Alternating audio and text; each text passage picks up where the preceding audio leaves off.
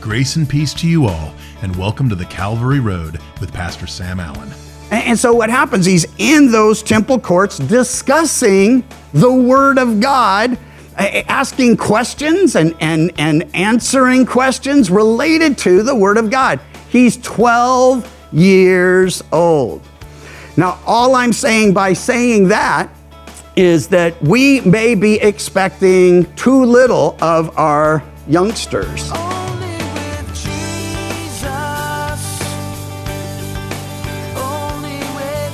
This next study is a two part message entitled Jesus in Jerusalem.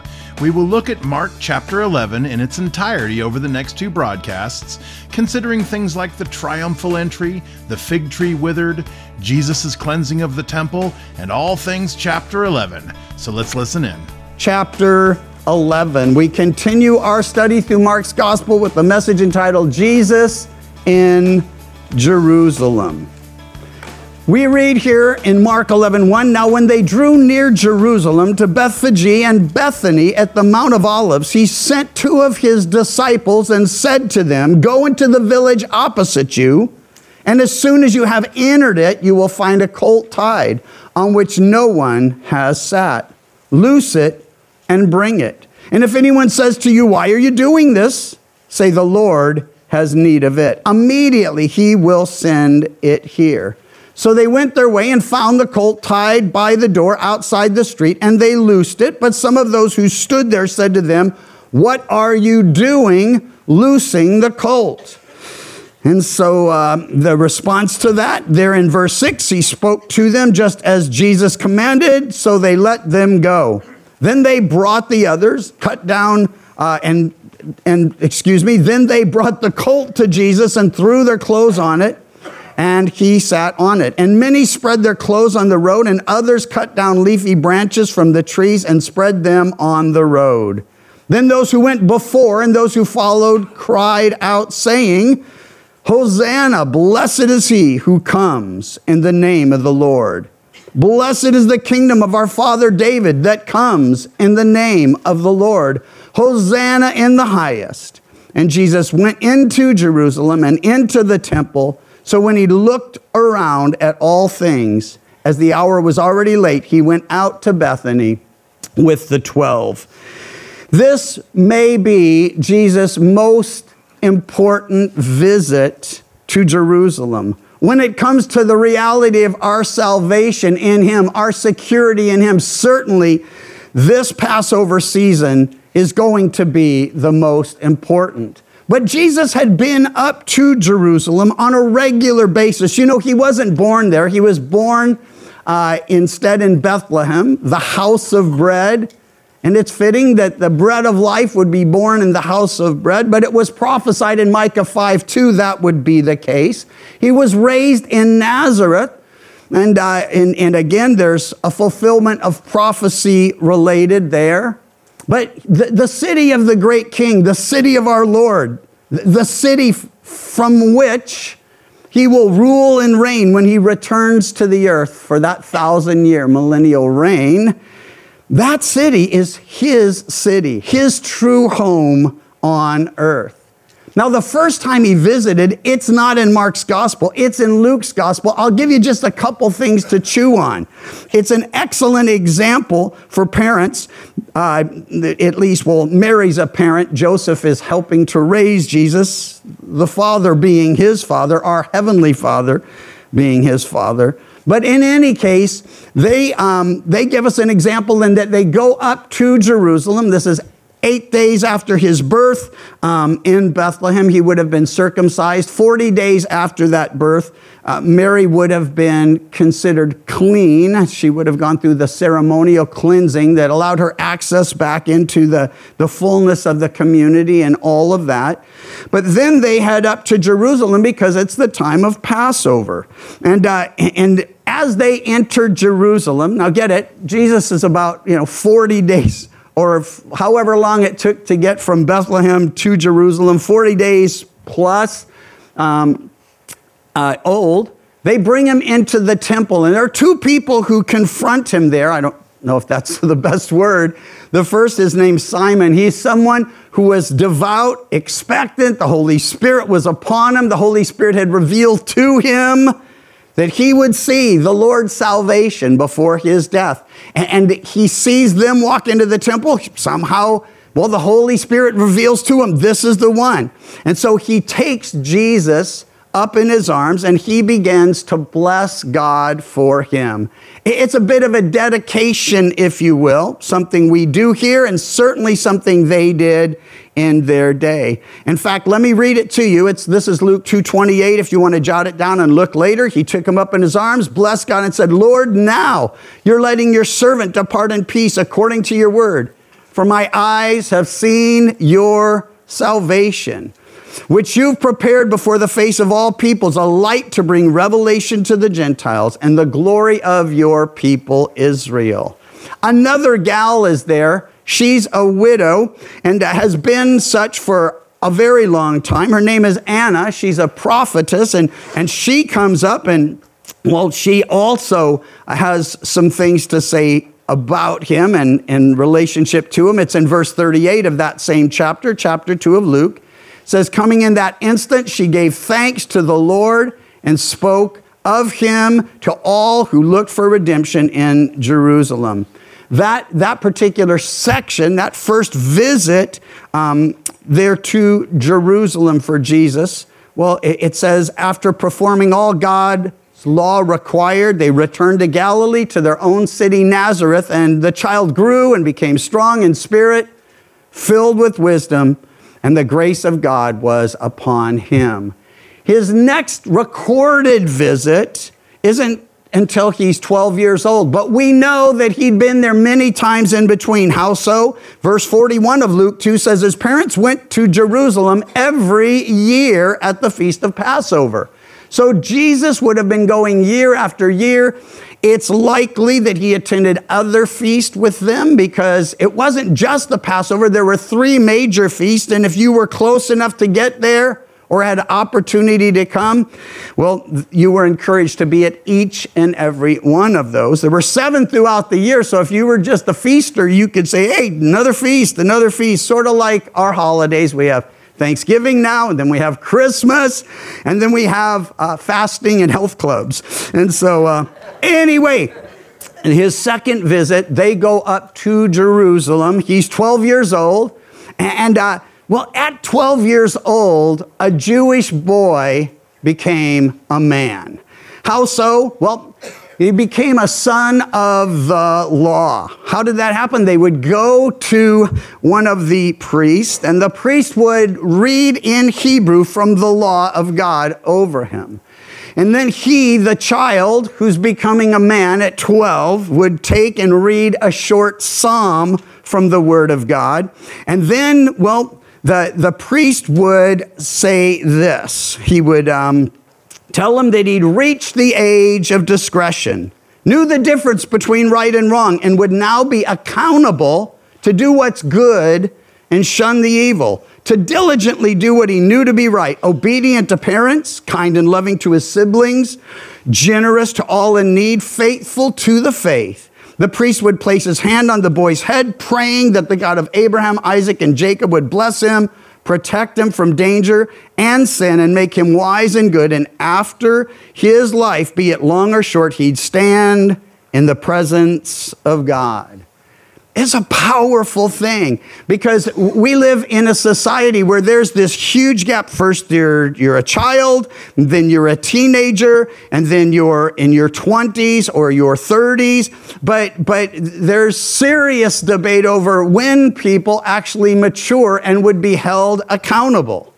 I kind of like that system. I think 12 is plenty old to understand the consequences of your decisions. And, and in any case, Jesus was in the Word and, and in the law and, and well submitted in every way to it. It's important. So we have the example of his parents bringing him as a child to dedicate him to the Lord. We have Jesus' example because immediately after this, his folks pack up and they head home with the caravan of people they had arrived with. And, uh, and they get about a day's, day's journey out and they, they realize, hey, Where's Jesus? And he's like, Well, I thought you had him. I I thought he was, maybe he's with Uncle Joe. So they go and they look. He's not in the company. They've traveled far enough that they have to come back to find him. And it's three days from when they had left when they finally find him in the temple not the temple proper because he's not a Levitical priest or from the, the, the, tribe of Aaron, but he's the lion of the tribe of Judah. So he's in the temple courts, and this will be important in our study today. This is the background, this is the foundation that, that this whole thing's built on. And, and so what happens, he's in those temple courts discussing the Word of God asking questions and, and, and answering questions related to the Word of God. He's 12 years old. Now, all I'm saying by saying that is that we may be expecting too little of our youngsters. You know, when a kid's three years old or two even, whenever they can first physically do it, well, we always made had our kids do just simple chores make the bed take out the garbage do the dishes wash the car mow the lawn. No that came later. But but even as a little one you teach them to do simple things. When they're teenagers i hear parents say i just can't get him to clean his room and i'm baffled by that. You could do it when he was two or three. Why can't you do it when he's 12 or 13 but maybe there's just a, a breakdown some, somehow between the, the child's responsibility and yours, because it's your responsibility to teach them to be good citizens, godly Christians, uh, you know, not just believers in, in stuff about Jesus, but a relationship with Jesus, submitted to you as Jesus was submitted to Mary and Joseph. So, in any case, uh, there's, there's a great example for us. And, and uh, when they find him, by the way, Mary says something that's so, um, so typical. She's like, How could you do this to us? And it's like, Do this to you. I, I don't think Jesus thought he was doing anything to them. And I don't think your kids think they're doing anything to you when they do something that you're like, How can they do that? How can they do that? Well, maybe they're watching you and listening to you and just want to be like you. And so if you ever hear do, them say something or do something and you're like, how in the world? You know, ask your wife. She'll tell you how that kid learned that, you know. But anyway, they, they're good at explaining such things to us. Hey, so, so here's what happens. When they find him, and, and she's like, Why would you do this to us? He's like, Didn't you know I had to be about my father's business? Didn't you know I had to be here in my father's house? They didn't understand the statement. This is still Luke 2. I've kind of just walked you through it. Understand the statement when he spoke, but he went down with them, came to Nazareth, subject to them. His mother kept all these things in her heart, and Jesus increased in wisdom, in stature, and in favor with God and man. He grew up just like every other child does, grew in wisdom, that spiritual, and uh, or, or wisdom that's mental, excuse me, intellectual, uh, in wisdom and stature that's physical, in favor with God that's spiritual, and in favor with man that's social. Well, that brings us back to our passage. Now, they'd gone every year to the feast. They dedicated him there that first year. They took him when he was 12 and he became a son of the law. Now he's in Jerusalem for the last time as far as his uh, earthly uh, time. He'll well, he'll be there for you know the ascension and the and some other things, but but this is his last Passover celebration in Jerusalem until he returns to rule and reign upon the earth. So we read it in verse six. Back up with me, uh, Mark 11, 6. Then uh, they spoke to him just as Jesus had commanded, so they let them go. Then they brought the colt to Jesus and threw their clothes on it. And he sat on it, and many spread their clothes on the road, and others cut down leafy branches from the trees and spread them on the road. Then those who went before and those who followed cried out, saying, Hosanna, blessed is he who comes in the name of the Lord. Blessed is the kingdom of our father David that comes in the name of the Lord. Hosanna in the highest. They're quoting from Zechariah 9 9. Rejoice greatly, O daughter of Zion. Shout, O daughter of Jerusalem. Behold, your king is coming to you. He is just and having salvation, lowly and riding on a donkey, a colt, and the foal of a donkey. Then we know Psalm 118, one of the Hallel or praise psalms sung always at Passover, provides the basis for the rest of this. Hosanna, they cried. Hosanna. Why? The words mean save now. Save now. So that's where we are in all of this. Um, by the way, Luke tells us in his gospel in chapter 19 that the Pharisees came saying, Rebuke your disciples. Tell them to stop saying that. Why? Save now, save now, calling him the son of David. And listen, they are acknowledging Jesus as the long awaited Messiah as the Savior of the world. And the Jews knew well the Old Testament, that's the only Bible they actually had. New Testament was just being lived out and would soon be recorded for us. So they knew well that God says in the Old Testament, I am the only Savior. There is none but me, a just God and a Savior. There is none like me. And you can find a dozen or more of those particular claims of God if you go into and spend some time uh, looking for them in the Old Testament. So, so they're actually acknowledging he's the son of David, he's the son of God, if you will. They're asking him to save, and, and that equated with them believing he was the Son of God and God the Son. It will get clearer as we press on. So, uh, in any case, he went into Jerusalem. We read it. Oh, Jesus told those Pharisees, by the way, forgot to mention it. If they were to keep silent, the stones would cry out. Well, they go into Jerusalem. He looks around the temple. And, and, and, afterwards, he goes out and heads back up to Bethany with the 12. Bethany, this is the city of Mary, of Martha, and of Lazarus. He's now known as that guy who used to be dead, but now he's alive.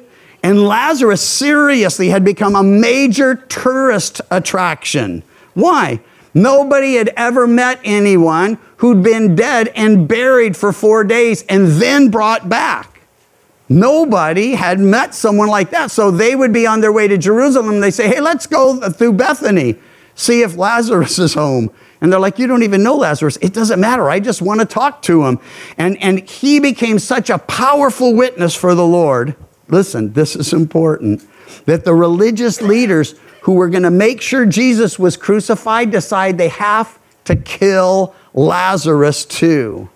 That's how serious they were, how, how lost in the darkness they were, and that's how wonderful his witness to the people around.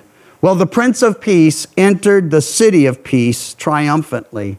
I doubt that the Roman soldiers would have been impressed. Why?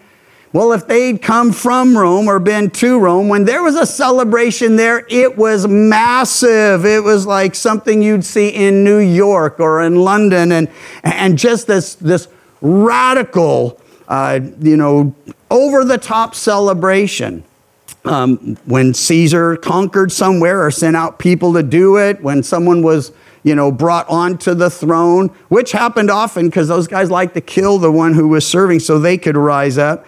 But not just that.